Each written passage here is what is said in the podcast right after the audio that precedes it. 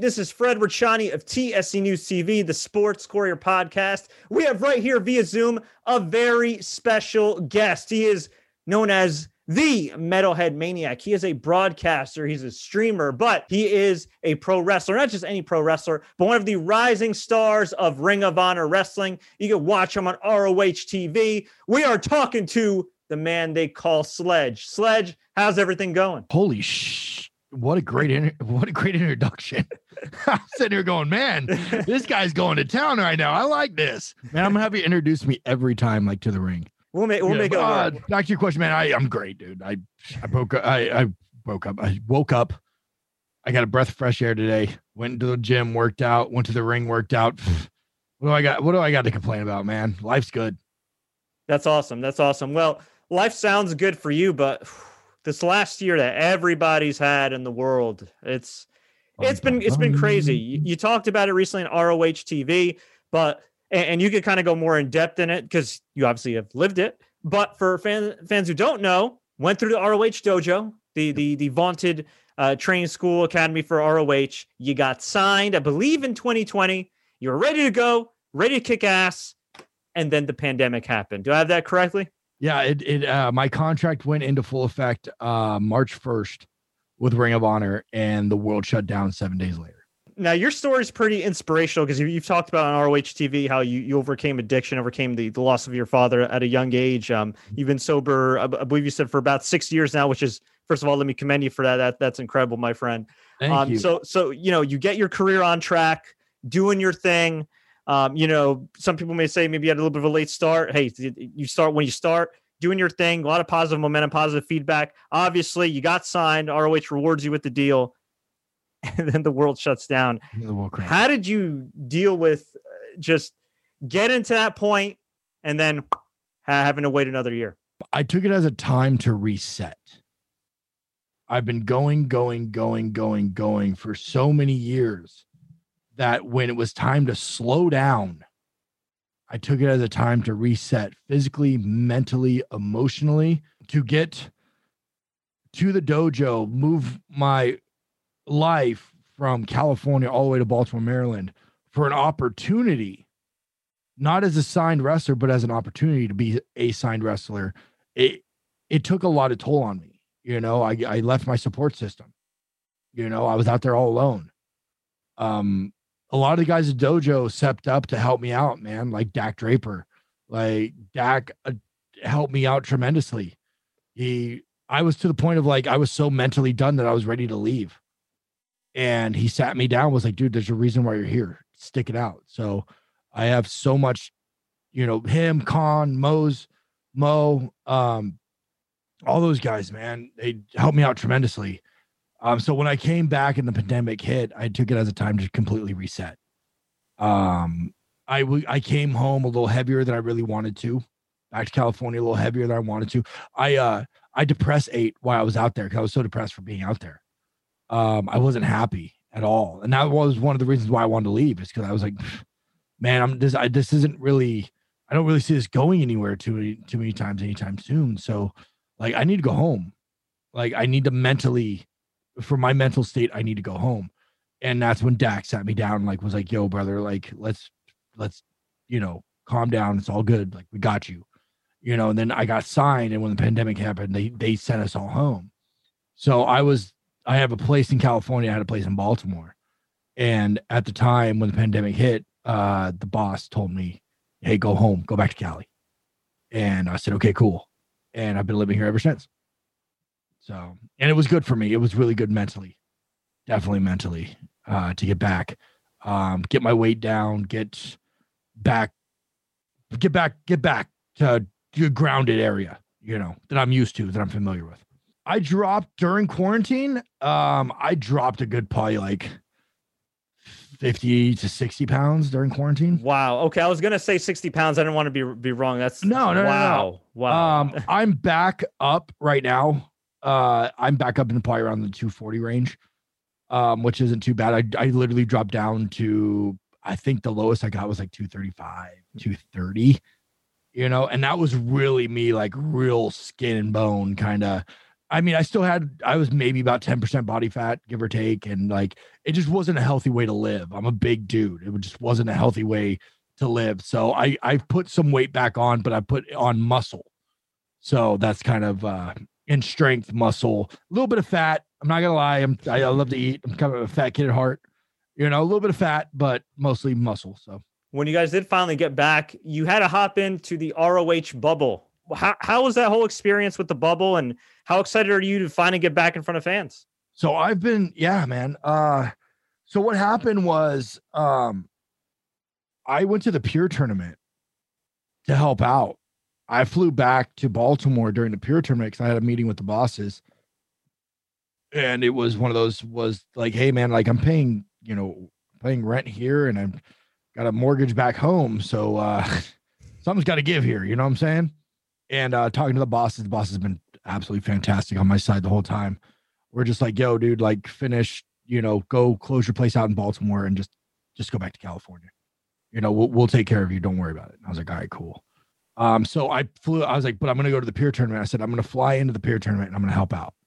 Um, so my first bubble experience in August, it was weird, man. Like, was so um and hats off to Ring of Honor for keeping us all safe. You know, they went through so many measures to make sure we were all safe, man. And, you know, taking multiple COVID tests. They wanted me to COVID test. So I COVID tested before anybody else got to the bubble because I came from California, which was a hot spot. So when I got in, they wanted me to take a COVID test before I even got in the bubble to make sure I would wouldn't infect anybody in the bubble. And then I took my COVID test, uh, emailed my results, negative, and they're like, okay, cool. Now you can enter the bubble. I entered the bubble, took another COVID test, negative, so on. So, man, I got an Undertaker streak with with COVID test, brother. I'll tell you this right now, man. I'm like 30 and 0 with like COVID tests. Wow. Um, but it, it, it was great, man. They, they it was it was weird though. You couldn't like hug your brothers. You couldn't touch anybody. You couldn't and like the commission was on you too. They were like they were looking every nick and cranny, man. And yeah, it was it was rough, but man, I'm so excited to feel the fans, you know, to to, to feel that Ring of Honor energy that I felt before when I was on the road crew, and now as a talent, it's going to be absolutely fantastic.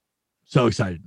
Hang on, you said road crew. Yeah. So when you were so when you were working at the ROH dojo, what what did the road crew entail? Was it like setting up the rings? Was it helping out with yeah. production, a little bit of everything? Yeah. So um, one of the deals I had with Ring of Honor was, um, hey, come to the dojo, train full time, and to put some money in your pocket, uh, we'll have you drive the ring truck around to all the events and set up the events.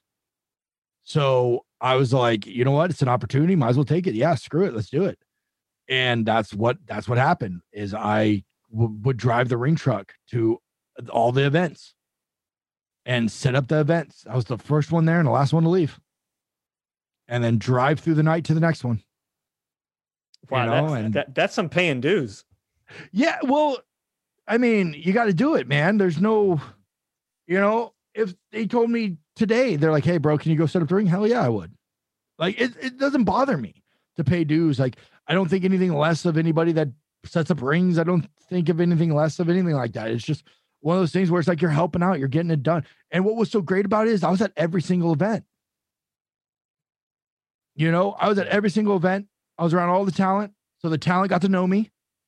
You know, I got to learn the ins and outs of production. I worked very closely with the production production staff. You know, um, I took it as a as a learning experience, setting up big arenas piping off big arenas, stuff like that. I took it as a learning experience. So yeah, that's what I did while I was uh before I got signed. And I'm assuming all that experience, not not just setting up the ring, but being around production helped you with what has become kind of like a second career for you with, with streaming and broadcasting and, and interviewing, right? Yes and no. Um, I took it as a tool. I definitely took it as a tool, like streaming and stuff like that, and like learning how to talk better. Because I I've done before I signed with Ring of Honor, I would only do like maybe one podcast. Like, and it was it was very rare mm. to do a podcast. Unless I, I don't want to say that after the Steve Austin one, it was more. It was more that I would do more of them, but I took it as a tool to learn how to talk and learn how to communicate better. And that's how the streaming came out. And that's how the show came out was I just started on Instagram and a couple buddies hit me up, was like, yo, dude, you start doing this on Twitch. And down the rabbit hole I went with the Twitch rabbit hole, you know, and my pocketbook sometimes hates me for it. And my Best Buy card, I think, is burned somewhere. so but but it's definitely seemed to help you though as, as far yes. as as far as like just speaking communicating but also i would imagine like being on screen as well you know yeah. cutting promos doing any kind of shoots anything like that yeah that, yeah it, it, i'm not camera shy anymore hmm. so it's just and what's so cool about working with the production team is and working with the camera guys is you get to know the camera guys really well so you know where your cameras are so you learn where your cameras are so that's really cool that's a very solid um point when you're shooting TV is knowing where your cameras are. You've been wrestling now for what about about a decade or so? About 10 years, yeah. Okay, okay, about about 10 years. At the time when you when you when you first broke in, was it tough was it tough for you to break in? I know nowadays and even in the last like decade or two, you know, you can find a wrestling school, go to go to train and, and finding a good school is much easier said than done. Right. Uh, when you, when you first broke in, what was it tough for you to find uh, not only the right trainer, the right promotion, the right community, the right people around you in order to get you to where you needed to be? Well, well, that's a kind of a loaded question. Um, I'm not asking you to, I'm not asking you to bury anybody or anything like that. but I'm just, saying, I'm just no, saying, no, like you know, yeah. it's a, it's like it's easier said than done to initially find like a good school. I uh, I would say that my school was not a good school to learn from. Um, they pretty much taught me how to bump and run the ropes, and that's about kind of how it kind of went. Yeah. Um, I only trained for maybe two months before I had my first match. And then it was kind of off to the races from there. You know, um, kind of learning from being in the cars with people and learning on the fly and and studying and just kind of that watching other people's matches and talking to the vets and that's honestly that's kind of how I learned.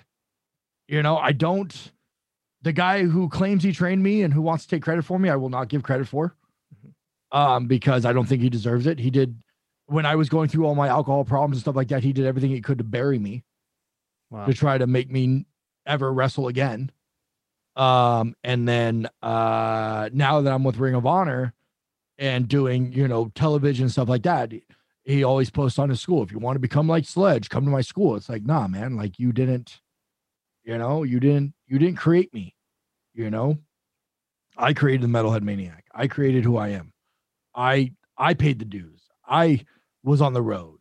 You didn't connect me with Ring of Honor. I did it myself. You didn't connect me with Steve Austin. I did it my I didn't do it myself. I did it with AJ Kirsch. But you know, um, you know, just you know, you didn't get me with Impact. You know, Kurt White did. You know, like that's you know, the connections I made, you know, weren't because of him. So I won't give him credit.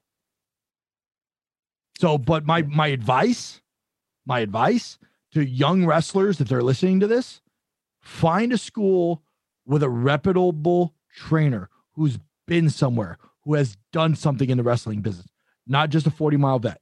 How'd you end up as far as with the with the ROH dojo? I mean, you, you mentioned you you you worked the ring crew, you were helping with production and, and, and everything else. But what kind of led you uh, down that path? I mean, was there was there a point? Okay, was there a point after you defeated your demons and, and, and everything else where you, you, you thought like okay like i gotta go this way go that way like like what what led you down to roh because i'd imagine you had at least some options given some of your connections in the business and people that you knew.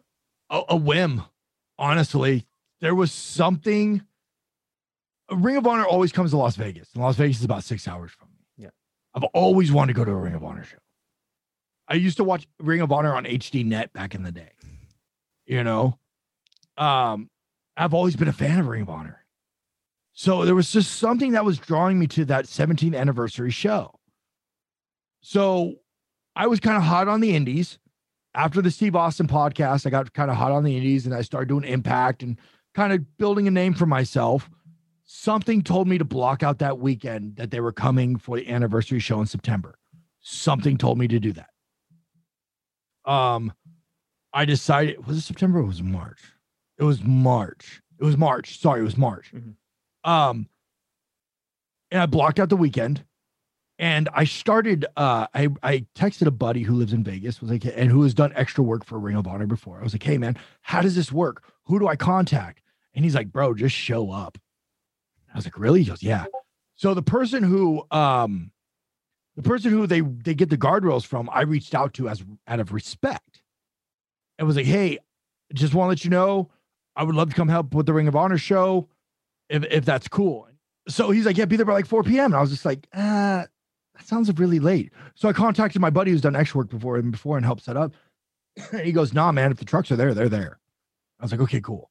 So it was like a Thursday, I think, and then the show was Friday, and then they did a taping on Saturday, right? So Thursday, I get there like 10 a.m. and I'm just circling Sam's Town, trying to get into the venue, just circling, circling. Finally, I get a caught of of the one of the head ring guys, I, and he goes, "Hey man, like, what are you doing?" And I'm like, "I'm just here to help, brother. Like, whatever you guys need, I'm here to help." And he goes, "Oh, cool. We don't start until noon." Okay, cool. He's like, "So just hang out, whatever, you know." So around noontime, dude, and I just got there and I just busted my ass. I did everything they needed me to do to taping down guardrails, mats, to you name it. I was like, I'm here. Um, caught a couple of the eyes.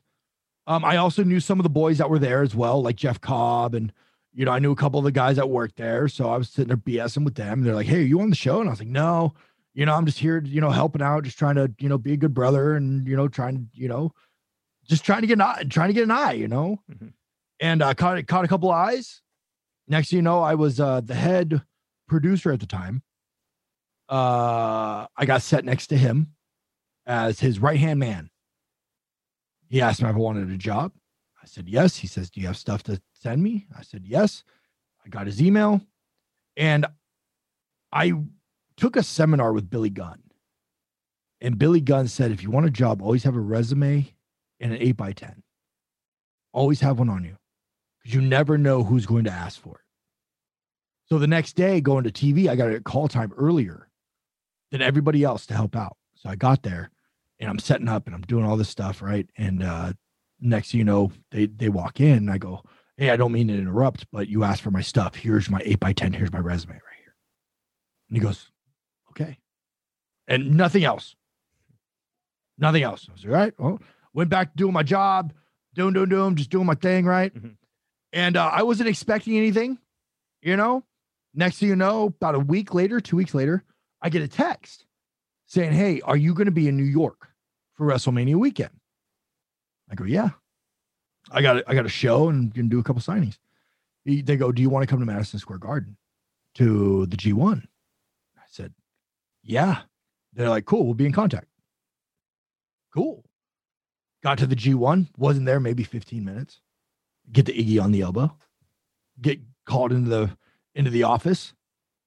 Was pretty much drilled why I haven't been signed yet. You have the size, you have the look. What's going on? Why aren't you signed? I uh, I told them I had some addiction issues and I, that I was that, that are very public. And it was pretty much one of those like if we if we take a chance on you, how much blowback are we going to get if we take a chance on you? So I told them, you know, I have some addiction issues. It's very public. Everybody knows about my addiction issues. I'm X, Y, and Z this clean. And uh, they said, oh, okay, cool. Uh, we want to offer you a, a, a tryout in May. Cool. Cool. All right. We'll be in contact. And did the tryout. That Monday, I had a phone call, you know, waiting in the airport saying, "Hey, we want to offer you a dojo spot. Come to the dojo." We we we believe you have something. We just we just we're just not quite sure yet. So if you're willing to come to the dojo, we're willing to put you on the ring truck, put some money in your pocket, and then there's no guarantee that we're signing you. But we're gonna see how it goes. I said, okay. Went home, you know, thought about it. I said, I'm in. Let's do it and I moved September, right before the pandemic, September. And then they signed me. Uh, they officially offered my my deal six months later. Wow, that and that's that's fantastic. There it is. There's there's how I got in the Ring of Honor. Wow, man, you, you certainly had a, a long road uh, between you battling addiction, defeating addiction, you know, Yeah. some some time that may some people may have called it a lost time. You're getting back on track. Uh, you, you, you mentioned earlier the Steve Austin podcast. Yep. You did the Steve Austin podcast. Uh, I mean, I, I would imagine you were able to pick uh, Steve's brain, you know, a bit and, and learn from him with the with the time that you spent, which is just, I mean, in, invaluable. Uh, but how did your life change after that? As far as not just people within the wrestling business becoming more aware of you, um, but fans and even maybe non-fans that just happen to listen to Steve that kind of resonated with your story. It was great, man. And I wasn't expecting it. That was the crazy part is I wasn't expecting him to podcast me. I was just there with a buddy. You know, because my buddy did uh the voice of Buzz in 2K19 Mhm. or 2K18, one of those two. And he did like the story mode and he did all the stuff. And he was on Tough Enough with Steve. So he knew Steve. And you're talking about you're talking about AJ. You're talking about AJ Kirsch, yeah. He's okay. like one of my best friends. Um, he yeah. So we were traveling together, and he just was like, "Hey, man, I got to drop you off at like some Starbucks, you know, on Sunday because I got this thing to do." I said, "Cool." You know, I know he's an actor. He's probably got an audition or something like that. And then next thing you know, Steve Austin calls him, and and he asked if I can tag along, and he said, "Yeah." You, know, told me originally kiss his ass, and then he said, "Yeah, no, it's cool. You can tag along." Um, got Steve's house me and Steve kind of started rapping about music, started talking about music, pro wrestling. And then he kind of realized, you know, we talked, started talking about addiction and, you know, so on and so forth. And I think, I think how we, got on the addiction, he offered me, uh, offered me a beer and I told him I don't drink. Mhm. I said, I'm, I'm a recovering addict. And then we got into that. And then after that, like he, we went next door to do the podcast at 317 Gimmick Street. And he started setting up three microphones. And I was like, what the, f-? like, nah, man, like this is for AJ, not for me, you know? I'm just a fly on the wall, you know? Next thing you know, like he starts kind of piping me some questions. And I'm like, okay. And I started kind of talking and yada, yada, yada. And then he kind of pressed a stop. He's like, he goes, uh, do you mind if we do a podcast? And I was all like, uh, yeah, are you sure? You know, and he's like, hell yeah, let's do it. Let's do it, man. So after AJ's, they did mine, and I wasn't expecting anything of it. I wasn't expecting it to come out because in my in my mind, I was a blubbering idiot on that thing. I didn't know I was so nervous. Um, I mean, if we did it now, it'd be so much better. I, I really would. So Steve, if you're listening to this, you know, let's do it again. And then uh he texts me. Steve texts me and he goes, Hey, your uh your thing airs this day. Okay. Cool. And the day it aired, man, within I think I woke up to just my phone just destroyed with messages. I think I was the most popular person. I was I was a popular kid in school all of a sudden. You know what I mean? Mhm. And then it was just it, it changed my life. It really did. And I thank him all the time for helping me and changing my I still talk to him to this day. You know, and that's how cool he is. It wasn't a one and done. It's still, you know, when the A and E thing came out, you know, about him. And I they he had to walk away from the ring. And I was sitting there and I was thinking to myself, I was like, they never said how old he was when he walked away from the ring. And I was curious. And do you know this answer? Man, I want to. I'm gonna say 38. Yeah, bingo. Okay. That was good. Awesome. Yeah. I didn't know that. So I texted him. I texted him and I was like, hey man, uh, just watched A and E thing about you, man. Hell yeah, dude. Awesome. Um, by the way, how old were you when you when you had to retire? He goes, uh, thank you so much, man. It was cool that they did that. And uh, I was 38. I was like, oh, like you were 38 years old, man. You were still young. You're still in your prime, dude you know so and when i had my ring of honor tryout before my ring of honor tryout i said do you have any you have any uh do you have any suggestions any, any last words he's like go in there and kill it make them remember you i was like hell yeah you know so yeah it's just you know he's just a great guy. And yeah he completely changed my life. Like that that hit.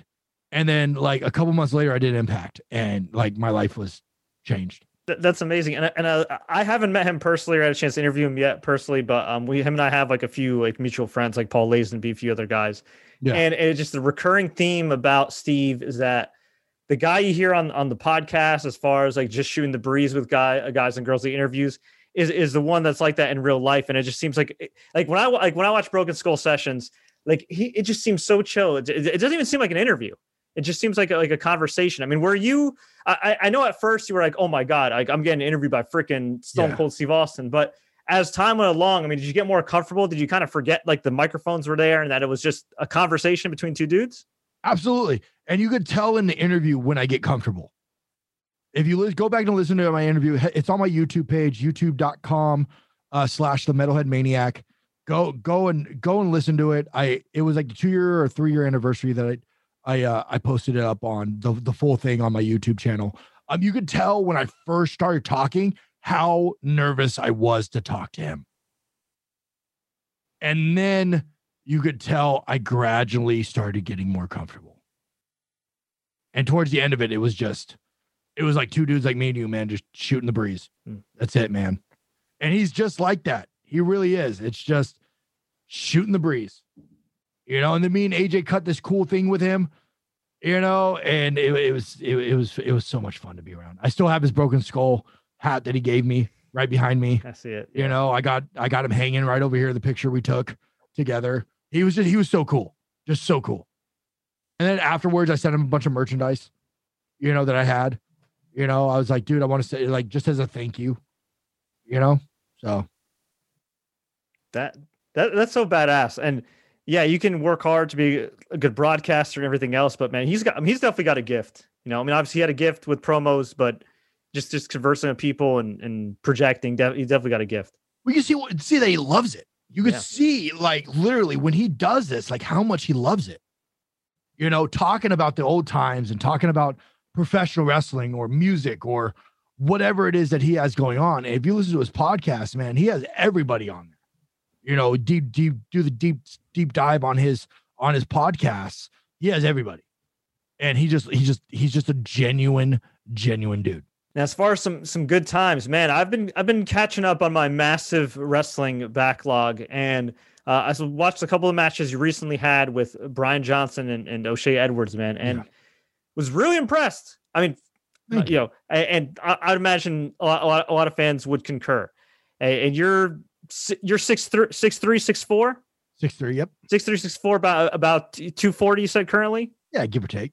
Dude i how do you move like that for your size? I don't i don't know. I've always been super athletic. Like i've been uh, you know i played football and i wrestled and i've just always been a very somewhat athletic person and it's just one of those things where you got to be athletic to do what we do and I've just been able to take my I, I one of my biggest things I like to show that the big guys can move. We're not just stand still urgh, urgh, guys. like we can we can move. Like, you know, and, and it's fun when we move. You know. Yeah, but we hit the, just as hard. Yeah, I mean the work looked good. I mean, obviously you had great opponents to work with as well. Everything everything yeah. looked snug and and, and, and everything else. But as we mentioned earlier, you did have a long layoff. A lot of wrestlers had a long layoff because you know, independent scene, you know, ROH was was shut yeah. down for a little little while. I mean, it's it's hard to get in ring shape, and I've always been told you can't oh you, you can't really replicate it. It's kind of like a fight. You know, you could have cage time, you could do training camp and everything else, but there's always gonna be a, a little bit of rust, a little bit of that unknown. So Absolutely. how did you so how did you keep yourself in shape, and how did you? I guess how did you get to the point where a year later you're looking as good as ever?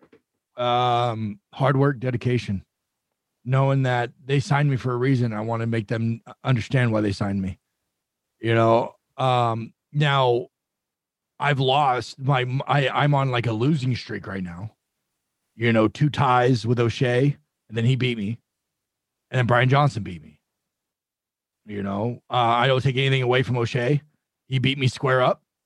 You know, I don't even think at the time I don't think he realized he pinned me you know, because we were both so beat up from that battle. Um, if you when they raised his hand, he wasn't quite sure that they were raising his hand.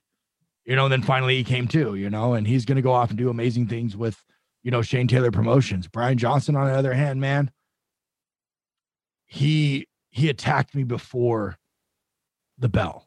He took my knee out while I was doing my entrance.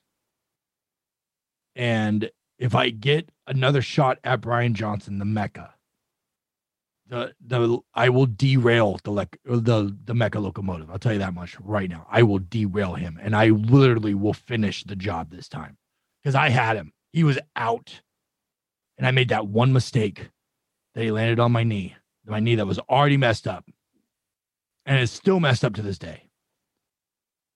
That I will make sure that I finish him, and I will make sure that he never wrestles again. I, I do like to ask all my guests some random questions. It's something out of the blue that, that kind of allows fans to get to know them a little better. Is that Like it. cool? Yeah, go for it. I like it. Rapid fire. All right. All right. You, you- you broadcast on Twitch. So I got to ask you, what's your all time favorite video game? Uh, I'm a Counter Strike guy. I'm a first person shooter kind of guy. I love me a first person shooter, man. You put me, you put me in a first person shooter, I can get lost in it. You know, definitely. I've been playing a lot of Left 4 Dead. I know it's kind of an older game. Old school. Not I, It's an older know it. game, but it's still a fun game. You know, um, and a lot of Counter Strike. Yeah, I'm really into, really into Counter Strike. Who's the funniest ROH wrestler backstage? I guys, uh, probably Josh Woods. Honestly, Okay. that guy's freaking hilarious. he just, he's such a goof. Is there, is there any story you're allowed to tell? I don't really have any stories. We just have really good conversations. He makes me laugh every time.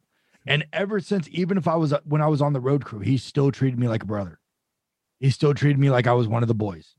And I'll always respect him for that. And I talk to Josh, uh, you know, almost every day, you know, via text or whatever it is, man. And he's, he's just one of those guys, man, who just like, he really like big brothers me. And he's been around for a while, you know.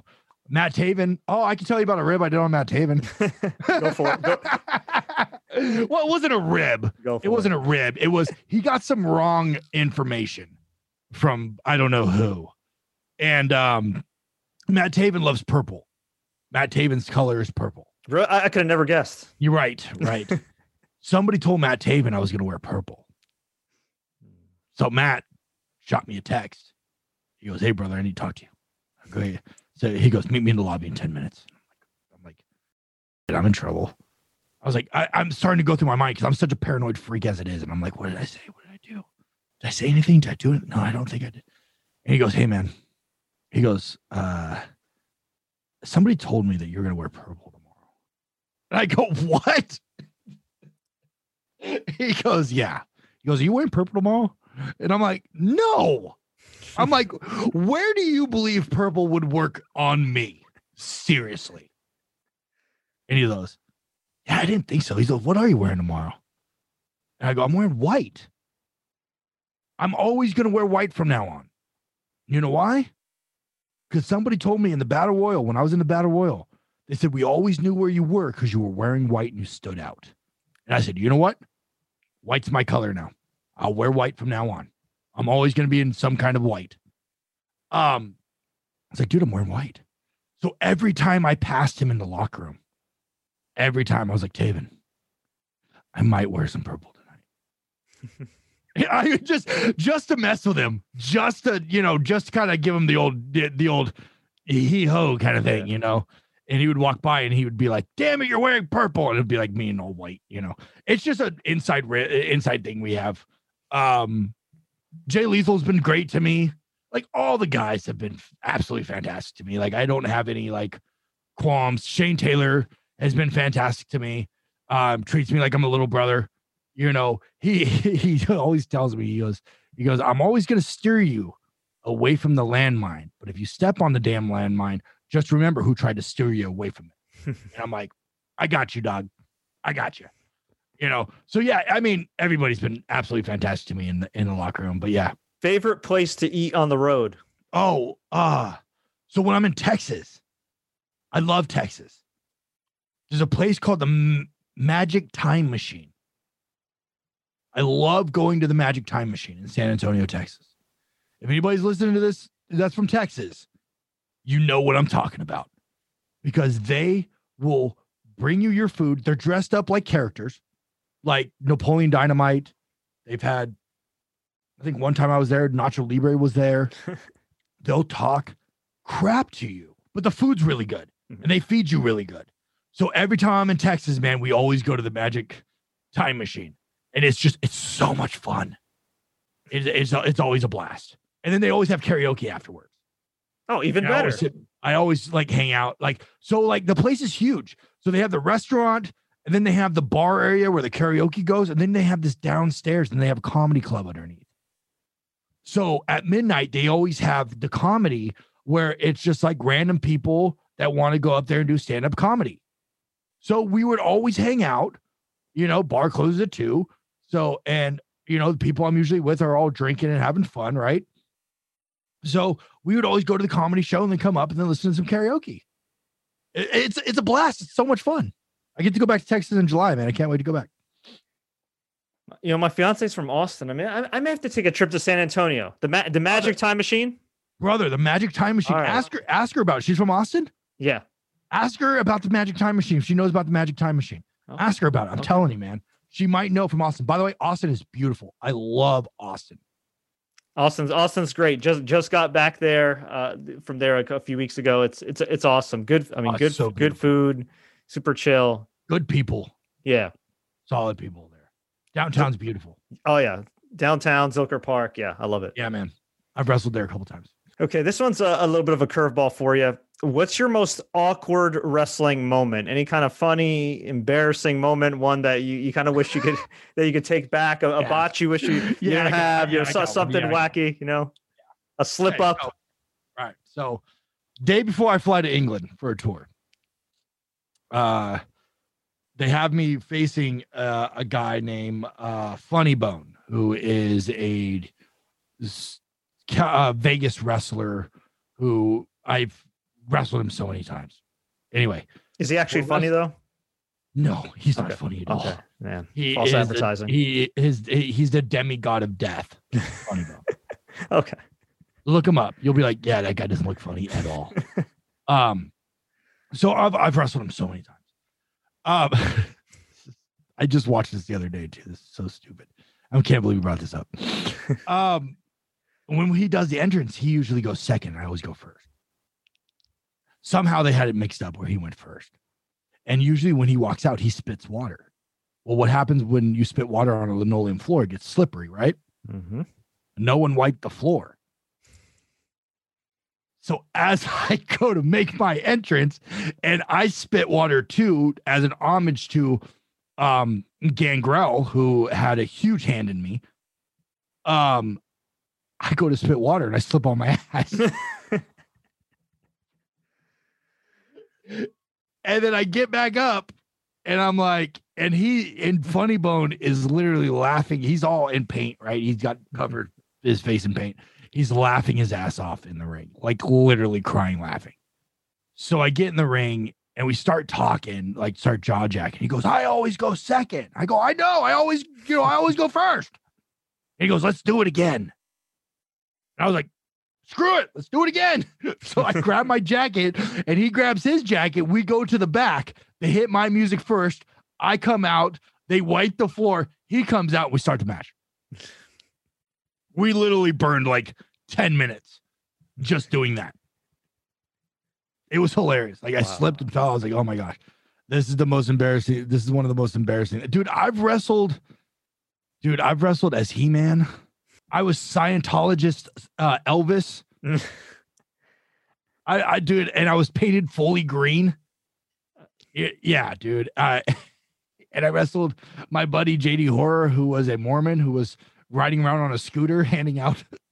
Oh my it was just the most, uh, dude. I've done some of the most wackiest things, you know, you would never think of. I'm such a bad, you know, you think of this big badass in the ring, dude. I've done some of the wackiest. Shit.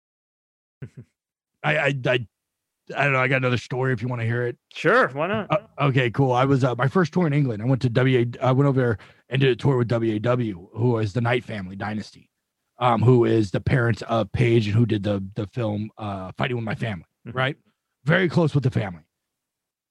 And um, I get over there, and we're, I'm on a completely I'm on American time zone, and they're like, "Hey, you got to be ready by six in the morning. Uh, we're leaving at like six. And I'm like, Okay, I finally like fall asleep at like two. You know, um, we get to the venue, and uh, Julia, who is the mother, uh, Saraya Knight, wasn't quite sure about me. She sees this big jacked up American dude. You know, she wasn't quite sure about me, and they put me with a guy named Mitchell Starr, who Mitchell Starr is a transgender wrestler. Right? He comes out to dude looks like a lady and he does with this big old fur uh, uh, uh, feathers and the makeup and all that. It's it's fantastic. And I go, dude. I go. He goes, well, what do you? He go, you know, what, well, mate, what do you want to do? I'm like, dude, you should try to kiss me the whole match. And he's like, what? I go, dude, you should try to kiss me the whole match. He goes, are you, are you okay with that? And I was like, oh yeah, dude. Hell yeah. I was like, here's here's what we're gonna do. I said, dude, anytime you get a chance, dude, try to kiss me. Lock up, try to kiss me. I was like, you're gonna you're gonna spin me and you're gonna dip me and you're gonna try to kiss me. Right? I'm gonna cut you off. I'm gonna give you a little steam. You're gonna hit a comeback and you're gonna hit that big kiss. I said, guarantee you, dude. When you, I said, you hit the big kiss, kick me in the gut, give me the stunner, dude. We'll go home right there. He goes, all right, man, you sure? And I said, yeah. I said, trust me. Trust me. I was like, he's never met me, never met me, doesn't know me from Adam. I said, just trust me. We go out there, dude. We lock up. He's trying to kiss me, drives me in the corner. And I go to the ref. I go, he's trying to kiss me. And he goes, I, I saw a lockup. I was like, he's trying to I was like, you, you know, and said they're playing it off, right? He dips me and I go, put me down. He takes his hands out from under me. I take a back bump, you know. I getting pissed off. Finally, the big badass American gets on him, starts steaming him up, right? Start talking crap to the crowd. He hits the big comeback, and then uh, he hits the big kiss on me. And I start flailing my arms around. We're going around the ring. He literally, I said, dude, lay this thing on me. I'm like, because it has to be real. Just lay it on me, brother. It's all good. And fl- flailing around. Next thing you know, he lets me go, and I'm like puking. Turn around, kicks me in the gut, stuns me. I take the big old high push bump, rock kind of bump for him. He pins me one, two, three. We go home. He lays that kiss on me. Place blows. It just goes nuts. I go to the back. Saraya comes up to me. She goes, "Oh my god, that was brilliant." I would have never guessed in a million years. And I was all like, oh, thank you so much. It was great. He comes back, he goes, brother, that was amazing. and I'm like, it was easy. It was easy. And the place it did place blew. Like it was just like the so loud the minute they laid that kiss on me. Just so loud. Um, yeah, it was great. So I've done all kinds of crazy in the ring, man. It's just it's it's fun, you know, but I do take wrestling extremely seriously as well. So when it's time to fight, it's time to fight. Yeah, I mean, you like trying different things. Have you have you tried acting? Is that something that's on your radar down the road? I would love to do it. I would love to act, and I've actually uh, I was supposed to be in during the pandemic. Right before the pandemic, I got hit up about doing a Netflix series. Um, I can't say which series it was. Mm-hmm. Um, and we were talks where there was communication about it and doing a three part series. It was going to be a three part movie, and uh, it fell through because of the pandemic so yes, acting is definitely on my radar to do. Yeah, 100%. excellent. Excellent. Well, hopefully, hopefully you keep in touch with them and, and things work out. Cause I, I, I could just, I could just tell, I mean, you're obviously you're a great communicator and you, you definitely got a presence and it's just, it, it sounds like you're willing to try something at, at, least once, especially for the sake of, of other people's entertainment. So as I, long as it's entertaining and as long as it's entertaining and people are entertained with what I do, pff, don't matter, dude.